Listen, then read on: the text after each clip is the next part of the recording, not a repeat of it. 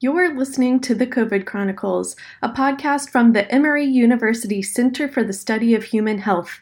Each week, a student from the Health and Science podcasting course interviews public health experts about the COVID 19 pandemic and the important intersections with nutrition, mental health, maternal health, and more. I'm Carolyn Christ, a health and medical journalist in Georgia who co teaches the podcasting course. I hope you'll enjoy this series as much as I did. Now, let's get started with this week's episode. Hello, welcome to Quarantine Happiness a conversation on the effects that the COVID pandemic has had on the mental health of one of the world's most influential age group, young adults and teenagers. I'm your host, Matthew Garrett. The COVID pandemic affected us all in one form or another. I chose to focus on the mental health aspect to draw more attention to what I believe to be an urgent issue on the state of young minds that will soon lead our nations. I have three very important guests to share with you all today that have observed and analyzed the recent changes seen in young adults and teenagers starting with Dr. Emmett Power, researcher at the Royal College of Surgeons in Ireland. Emmett, would you like to introduce yourself? Yeah, so um, I'm a psychiatrist. Uh, I work in the public sector in Ireland, uh, as most most kind of doctors do. I applied for like a training, an academic training scheme. Um, what it would have been in 2018. So we have like a, a health research board and they have occasional uh, grant funding to pay uh, doctors' salaries to like do a PhD or do research training. In Europe, more doctors would do their uh, academic training after they've actually like completed their clinical training. Okay, so what led you to writing the article on youth mental health during COVID? I guess my main uh, research interest is in um, young people. The COVID piece, I, what happened was that uh, our lab closed down and uh, I needed to write about something. so I just decided to write an article on COVID. In addition, we've like we've, we've collected data on um, kind of mental health and COVID in terms of severity of mental health problems. You know, I thought it was timely. Um, we, we felt that you know the people that would be most impacted by the uh, effects of lockdown would probably be young people, or the, the effects of like COVID mitigation measures would probably be young people. I guess young people are much less affected by, on average, by the actual physical impact of COVID or like being infected with COVID. You know, the outcomes are much, much better for young people, but uh, they're probably disproportionately impacted by the mitigation measures. Of course, that's not a reason not to have lockdown because if you take too few measures, then the pandemic gets worse and the overall burden on the population is worse. Rather than 500 days of summer, we had 500 days of lockdown. yeah. When things did reopen, schools were definitely prioritized over and above that of like private industry or the service industry, mm-hmm. uh, which is great. So, why do you think the mitigation techniques used to control the spread of COVID affected young people so disproportionately? I mean, there, there's, there's probably good data now from established longitudinal cohort studies in, in the UK that have looked at representative populations over time. And what they've kind of found is that, you know, it's probably young women in their early 20s that have the biggest changes in terms of the rates of psychological distress and such, um, in terms of like the impact of COVID 19. Um, but again, like attributing causality is. Uh, difficult in, in longitudinal studies, but that's where the, the greatest rise in rates of has been in, in young people and young people in their 20s. Yes. Like, there's loads, loads of reasons why you might think that is. We know from previous recessions, you know, who's impacted most in terms of like labor market and job opportunities in recessions. Um, with probably young people again and the impact of being a young person and particularly like exiting education particularly for those exiting higher education as opposed to secondary education, the impact on their earnings and earning potential is disproportionately impacted for like, you know, some of the studies that from the recession would say, you know, the, the impacts are seen 10 years later or forever, therefore having like a, a lifelong impact on earnings. Do you think that has anything to do with the seemingly growing number of people dropping out of college? particularly in the U.S. I'm talking about from that perspective. Um, I don't know anything about that here. Is there increased rates of dropouts in the U.S.? Yes, I got that from another article on um, PubMed. It's particularly young men that are increasingly dropping out. They said over the last 25 years that the proportion of women has actually raised above the proportion of men inside of universities now. So, what do you think the implications of COVID have on that statistic? And what specific issues may have caused a decrease in mental health, as you said, within the younger generation? Well, I guess like um, online learning was uh, a bit of an experiment, and one of the important factors in uh, feeling like you belong to an organization or a group are those factors transferable between uh, a distance learning or like working from home to working in person. And like there's, there's lots of things that uh, you know you kind of lose with uh, distance learning. You lose you know creating new social networks, and young people value social networks more than adults. mm. It's something they're like I guess developmentally primed to do, and you know you always uh, think of young people as having sort of like the stereotype is that they have a herd mentality, and I guess that that's true in a way. I wouldn't say it's a herd mentality, but young people are certainly more like socially aware of what other people might be thinking of them. Um, so like when, when we think of you know development legally, you know you become an adult at the age of 18, but from a biological perspective, perspective of brain development, your development probably finishes maybe in the late mid mid 20s in terms of cognitive development, socio emotional development, and that actually finishes slightly later for boys and girls as well. So like girls, girls have a slight edge on boys already, particularly on like you know if, if you have age match cohorts, girls develop slightly quicker than boys in terms of like you know the onset of puberty, but also in their like socio-emotional and cognitive development.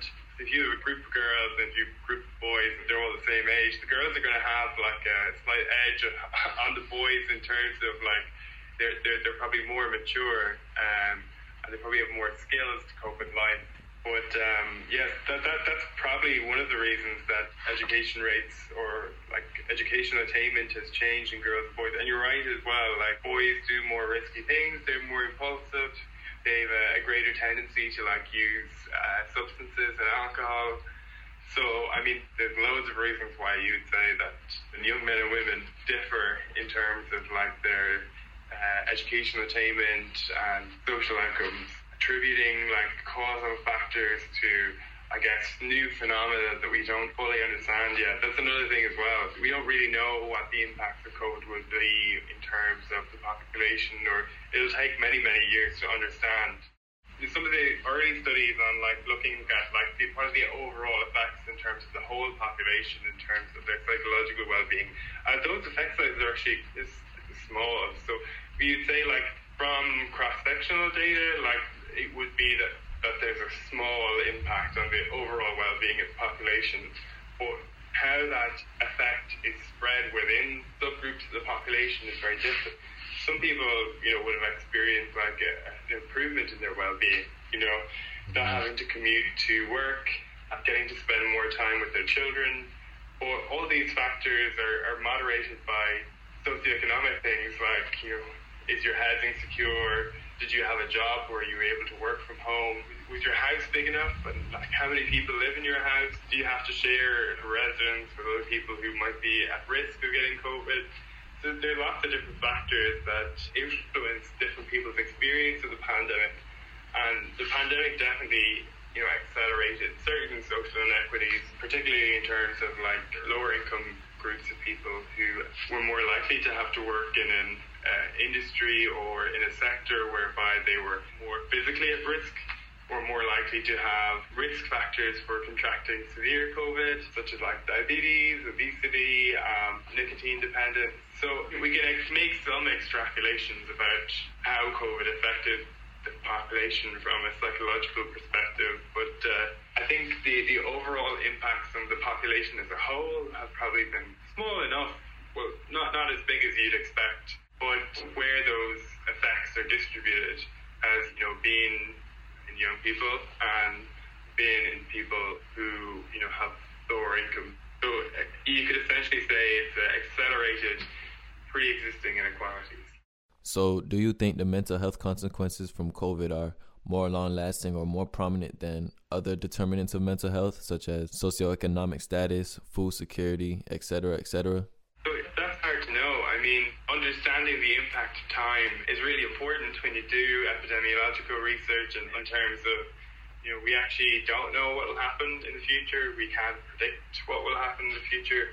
And a lot, a lot of that depends on normal things that affect mental health in the pre-COVID world, like being able to get a job, feeling socially connected, and all, all those different kinds of things. So I guess one of the things that would be protective for young people would be to get back to like in-person learning. You know, having in-person learning again is probably the most important thing in terms of being able to you know, meet friends, being able to experience normal social milestones. Like I guess we don't have um, we don't have I think you call it do you call do you have like a graduation ball? A ceremony, graduation ceremony. That's what we would call it.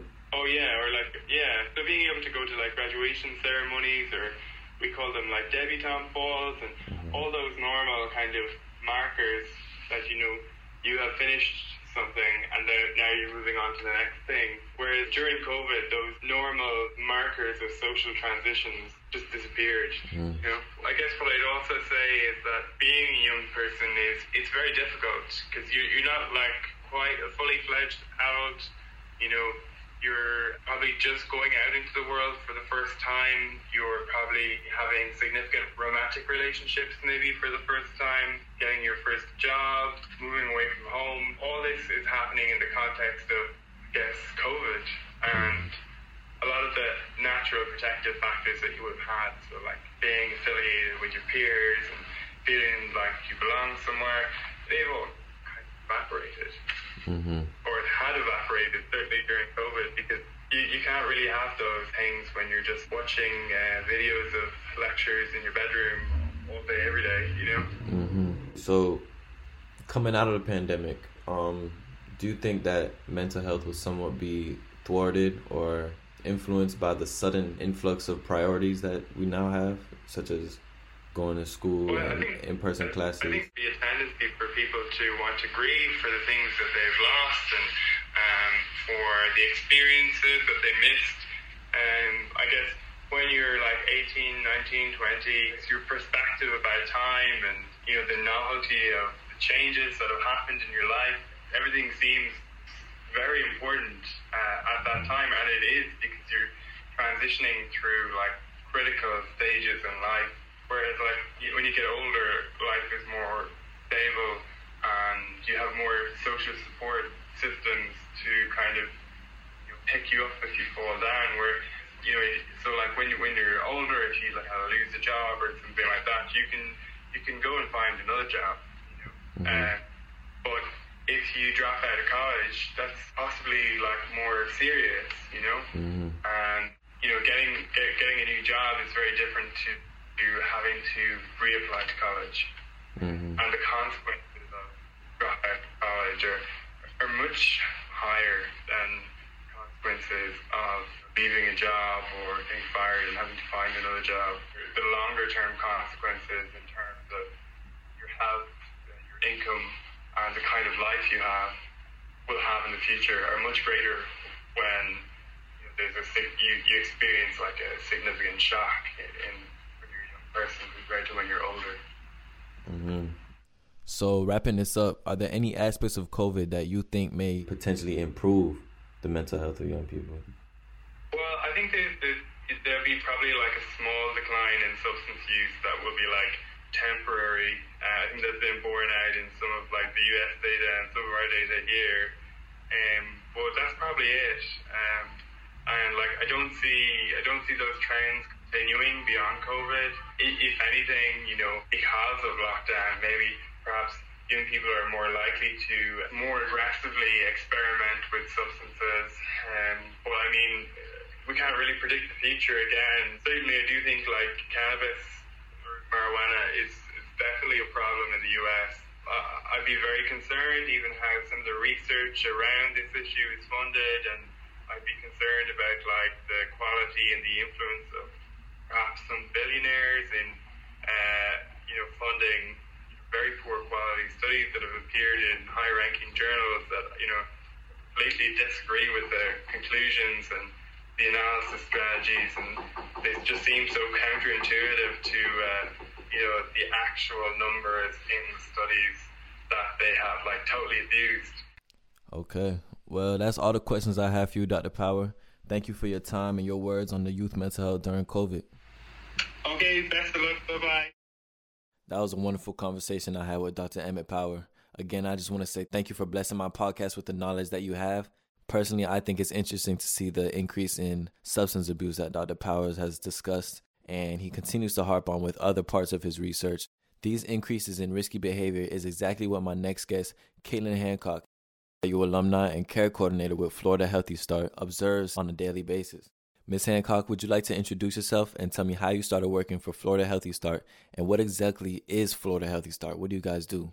So, Florida Healthy Start is a government entity. I got into it honestly by chance. I was enrolled in Healthy Start myself, being a teenage mother, and it inspired me to want to work with other high risk mothers and to support them throughout their pregnancies and provide education and support for them. Okay, so out of all the cases, what population do you kind of serve the most? Primarily, the population that I serve consists mostly of teenagers, and that's usually between the ages of 13 to 19. Okay. Do you get many mental health focused cases? So it just depends on your location, uh, what type of caseload you're going to be seeing. It just happens that in the county that I work for in Florida, a lot of the women who are becoming pregnant and are higher risk happen to be teenage mothers.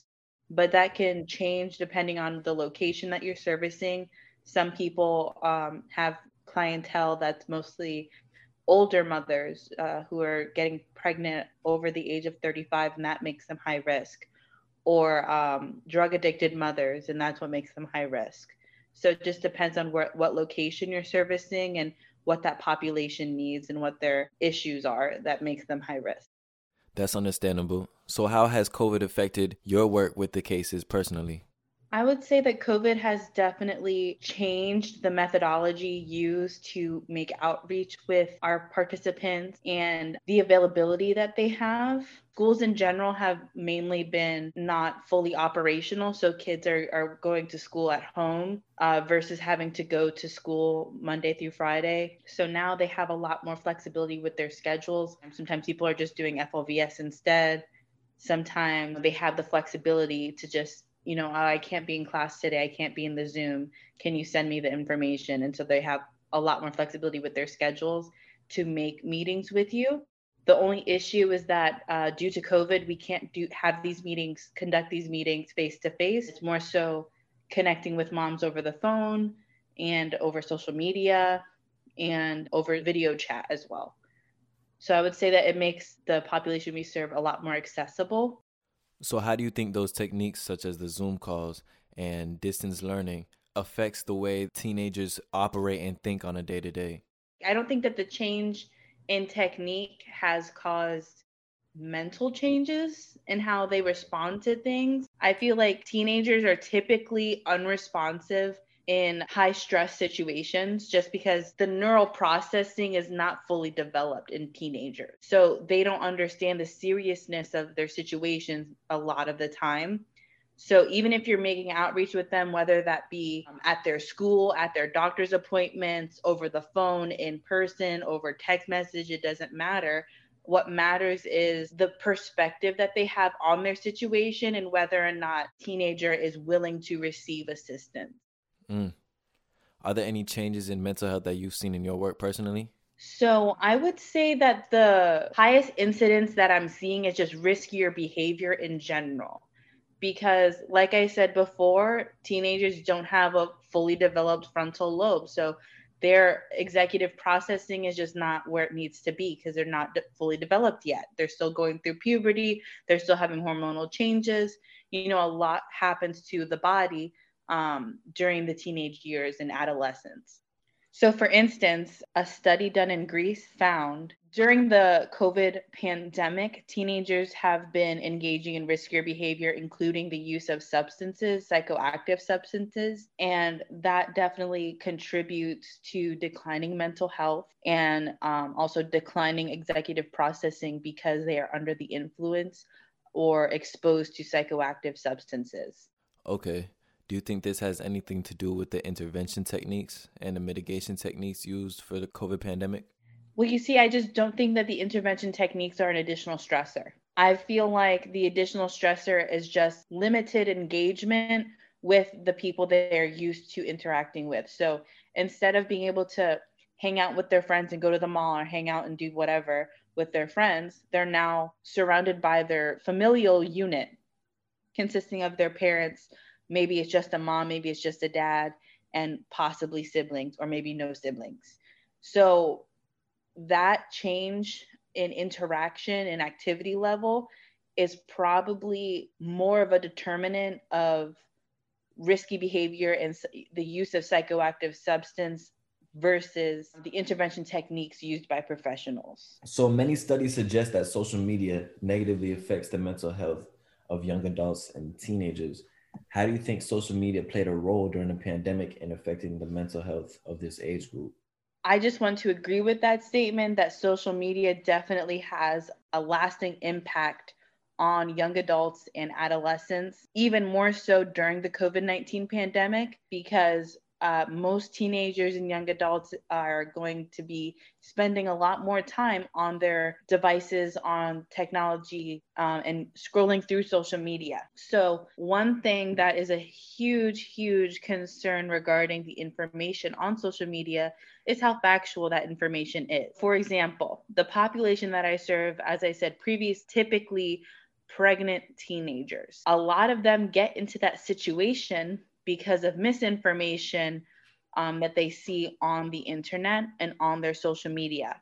They don't think that they will get pregnant if they track their cycles. They also don't have enough information to track their cycles correctly and accurately in order for it to be a protective measure. Certain teenagers that I've interacted with said, Oh, well, I shouldn't have been, I shouldn't have gotten pregnant. I shouldn't have been ovulating, but they don't have enough information to do it accurately and correctly for it to be a form of protection from pregnancy. And then another thing that I've noticed a lot is teenagers just not having enough information at their disposal to make informed de- decisions about uh, contraceptives and birth control. They'll forego using um, protective barrier methods such as condoms or diaphragms because um, they've heard concerns from people on social media, whether that be a latex allergy or a diaphragm getting stuck. So that's just a way that social media definitely spreads misinformation and enables teenagers and young adults to pursue a riskier lifestyle because they don't have the right information, they don't have the full information um, to understand what they're engaging in. Okay, so do you think this specifically, those risky behaviors and misinformation from social media contributes to the increased depression, increased anxiety, and increased lower self esteem found in teenagers now? Definitely, because um, young adults, if they're if they're making these decisions, they have to live with the repercussions of these decisions, and a lot of these decisions have negative outcomes. So if they're getting the wrong information and not realizing that there's going to be a negative outcome, when they do then encounter that negative outcome, they're going to be they're going to have a lot of anxiety. They're going to feel depressed. They're going to feel stressed out because now they have to face the real life adult consequences for their behaviors that they did not fully understand that would possibly have a negative outcome. Of course. Were there any cases that you specifically dealt with that you've seen maybe a improvement or a worsening of their mental health as the case went on? So in uh, in this particular instance, one of my teenagers who was trying to be proactive, not get pregnant, but did not want to discuss possibly going on birth control with her family. So she tried to um, utilize apps and, and information she found on social media to begin tracking her periods in an attempt to continue having sexual activity without the possibility of getting pregnant. However, she did end up pregnant because she wasn't tracking her period effectively or accurately. In that situation, when she did find out that she was pregnant, she was very depressed. She did not want to continue her pregnancy. She had no support from the father of the baby and very limited support from her family um, when they originally found out that she was pregnant. She still was in high school and very concerned about what her life would be like now that she's pregnant. So I enrolled her in with Healthy Start and I continued to have meetings with her.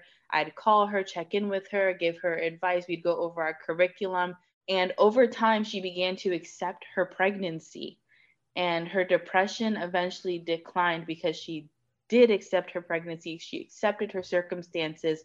And instead of sitting there being sad and upset about her circumstances, she decided to be more proactive and get prepared to become a mother. And she had more support from her family once they all accepted the situation.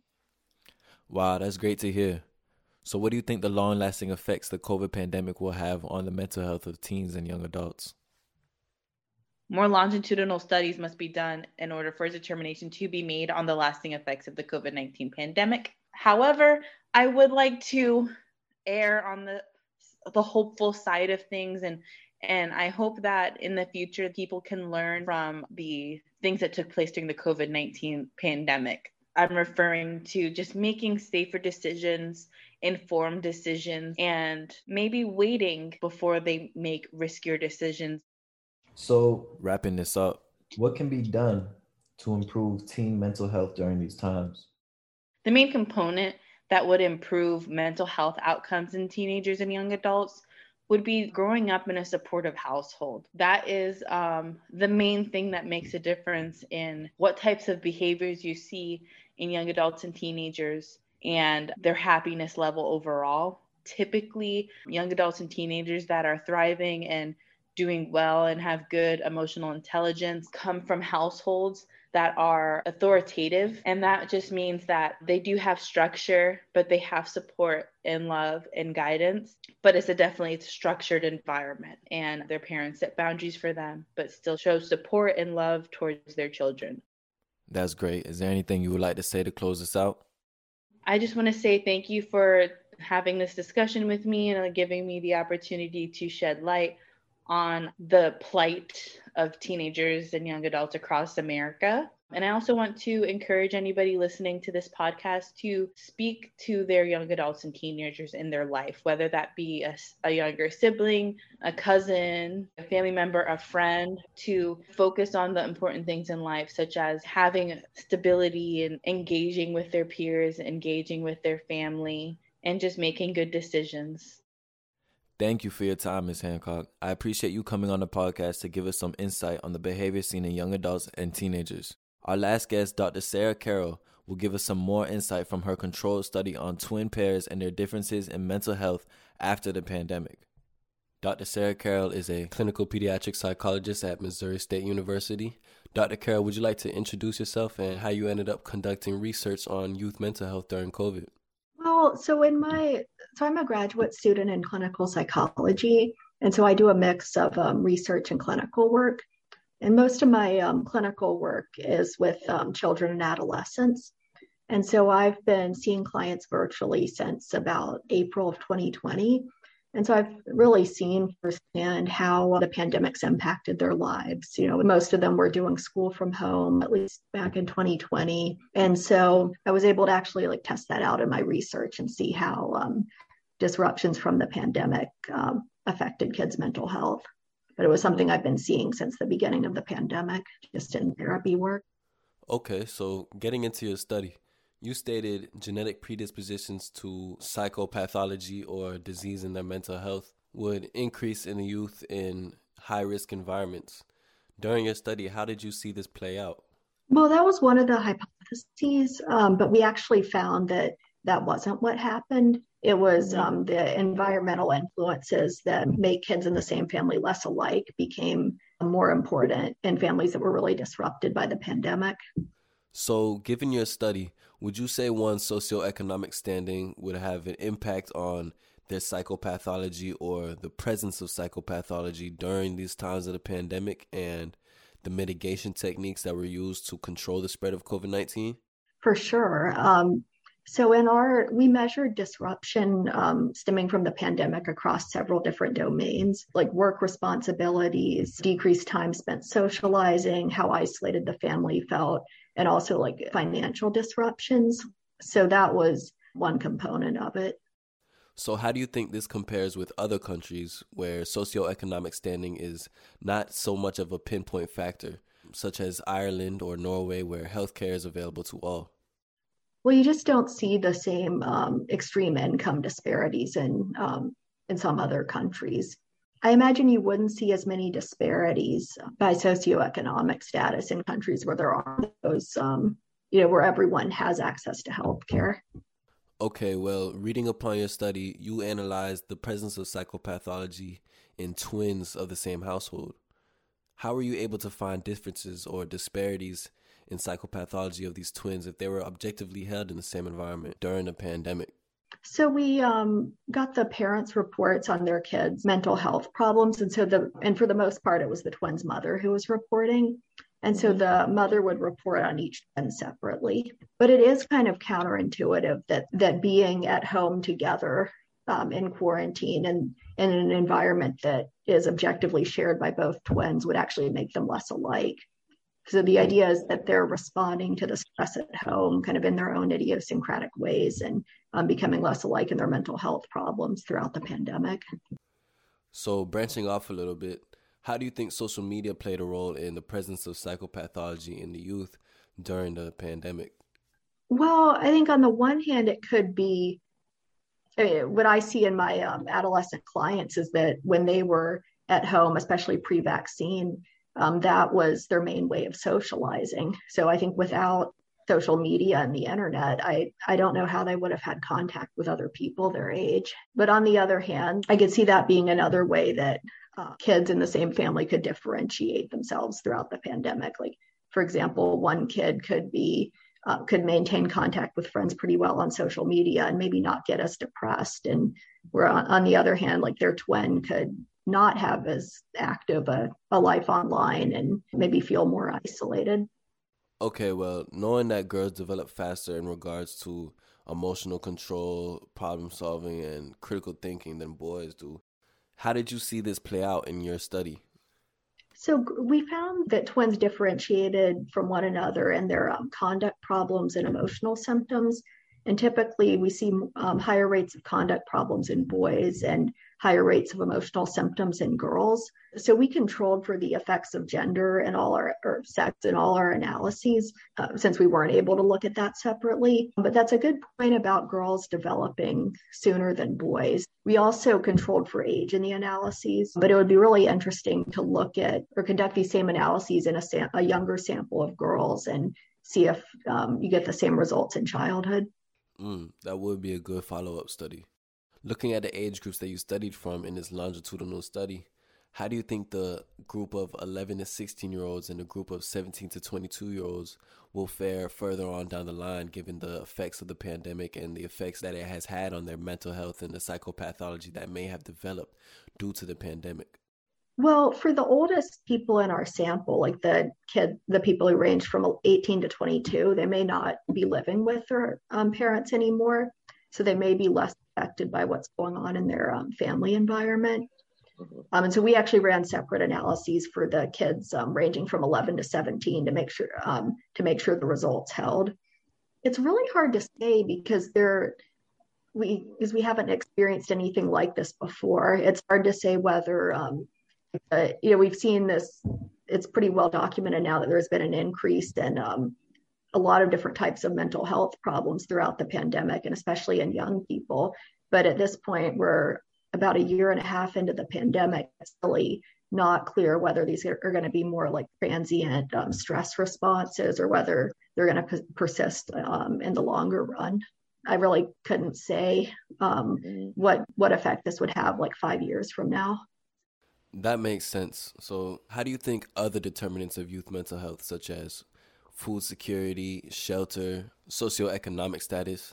How do you think factors like those would compare to the factors realized during the pandemic, such as loneliness or, again, the ability to socialize? with regards to the presence of psychopathology in the youth? Well, so in our um, questionnaire that we used to assess um, changes stemming from the pandemic, there were eight scales on the questionnaire that assessed negative changes like feeling more isolated, uh, more financial stress, more work stress, like having trouble finding childcare. And then there was one scale that we um, didn't include in this study, but it looked at positive changes from the pandemic, like increased time with family, like closer relationships, more leisure time.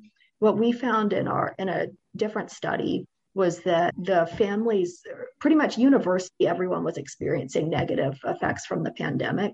But the families that were better off financially and experiencing maybe fewer of those pre-existing stressors had more um, positive changes too like so everyone was impacted negatively but it was like the, the families that were more privileged and had fewer pre-existing stressors were also able to um, experience some kind of make um, lemonade out of lemons. Whereas the families who were maybe struggling financially before the pandemic and had all these other stressors, um, I imagine it just exacerbated those stressors. Okay, well, moving on. I feel the period of 18 to 22 is a very pivotal time in a young person's life. Um, you know, graduating from high school, graduating from college, finding a job, getting into meaningful relationships. How do you think the lack of care services and the lack of people that you could go to and socialize with affected not only their psychopathology but the development of finding themselves in this period of time in their life. Uh, i don't i definitely don't envy the people who were graduating either high school or college during a pandemic because i think it complicated everything. Developmentally i mean i think that would have a huge impact just on how people experience emerging adulthood and kind of going back to what we were talking about before, it's really hard to say what kind of impact that's going to have in the long run. And hopefully, since we saw the spike um, of mental health symptoms in the like as the pandemic started, hopefully that spike will come down and um, people go more or less back to a healthy baseline. But we just don't know, and we don't know how that'll you know how mental health trajectories will look in the long run for people of different age groups like there could possibly younger kids will be more affected in the long run but we um, we just can't know that yet okay coming out of the pandemic though do you think mental health problems could possibly increase or decrease due to the new way of living and the sudden influx of responsibilities and duties that you may have that weren't a part of your life during the pandemic I'm not sure. I think it, I mean, it would certainly vary from person to person. I could imagine someone like if someone struggles with social anxiety, maybe suddenly being thrust back into in person um, schooling um, or in person work could be a challenge for them. On the other hand, someone who really struggled with loneliness throughout the pandemic um, could really find that it helps their mood and helps them get back to normal to um, be interacting with people every day. Okay, well, getting ready to wrap this up. I know you said people of higher income may have saw positive changes in mental health during the pandemic. Are there any other instances where mental health could have been uh, increased or uh, positively changed during the pandemic? And what are these positive changes that would have occurred? Well, I may be biased because I'm within the mental health field, but what I really hope is that there'll just be more attention to mental health in general. I think to the extent that schools have the resources to do mental health screenings, that would be great. I just hope it's something that people are more aware of. We're all experiencing this like collective trauma. You know, it impacts each person in different ways. And some people have um, been much more impacted than others, but we've all been exposed to this the last year and a half. Branching off of that, what changes would you like to see in the mental health field coming from the perspective of a pediatric clinical psychologist? I think anything we can do to encourage people to talk candidly about mental health is a positive. Ideally, like I would love to see it not be stigmatized for people to say, um, I'm seeing a therapist. I think it should be seen as a basic way to take care of yourself, kind of like going to the doctor or the dentist for a regular checkup. Greater awareness and less stigma. To, I mean, they go hand in hand. Well, that's all the questions I have for you today, Dr. Carroll. Are there any other things you would like to say about the study or just about the COVID pandemic and mental health in general? I don't think so. It's just been it's been an interesting way to go through grad school. It's not definitely not what I expected. I'm sure it's not what you expected for college. I mean, I've been amazed at how resilient my clients have been. I mean, I can only imagine how hard it is to be raising several children like in a pandemic. Me and Dr. Carol got cut off at the end right there, but I just want to say thank you, Dr. Carol, for your time, and I appreciate your work done in the youth mental health field and your studies that have raised these questions about youth mental health during the pandemic. Hearing the information that each of my guests brought to the table truly highlighted the issue of declining mental health in the youth. The stats and information are clear and pronounced. The minds of our young people are not the same minds of previous generations. It seems like only time could tell what the major effects will be, but as discussed with each of my guests, this is a topic that needs more attention. Again, I want to thank all of you for joining Quarantine Happiness. I've been your host, Matthew Garrett, and remember, you can change your life one day at a time.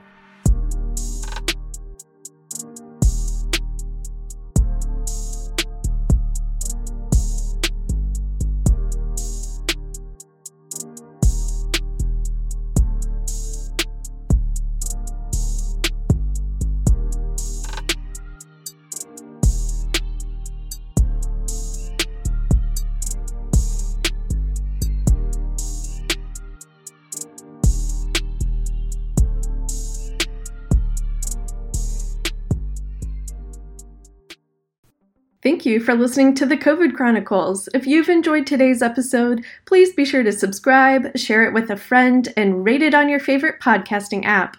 You can visit us at exploringhealth.org and follow the Emory University Center for the Study of Human Health at Emory CSHH on Twitter, Facebook, and Instagram. Until next time, stay safe and be well.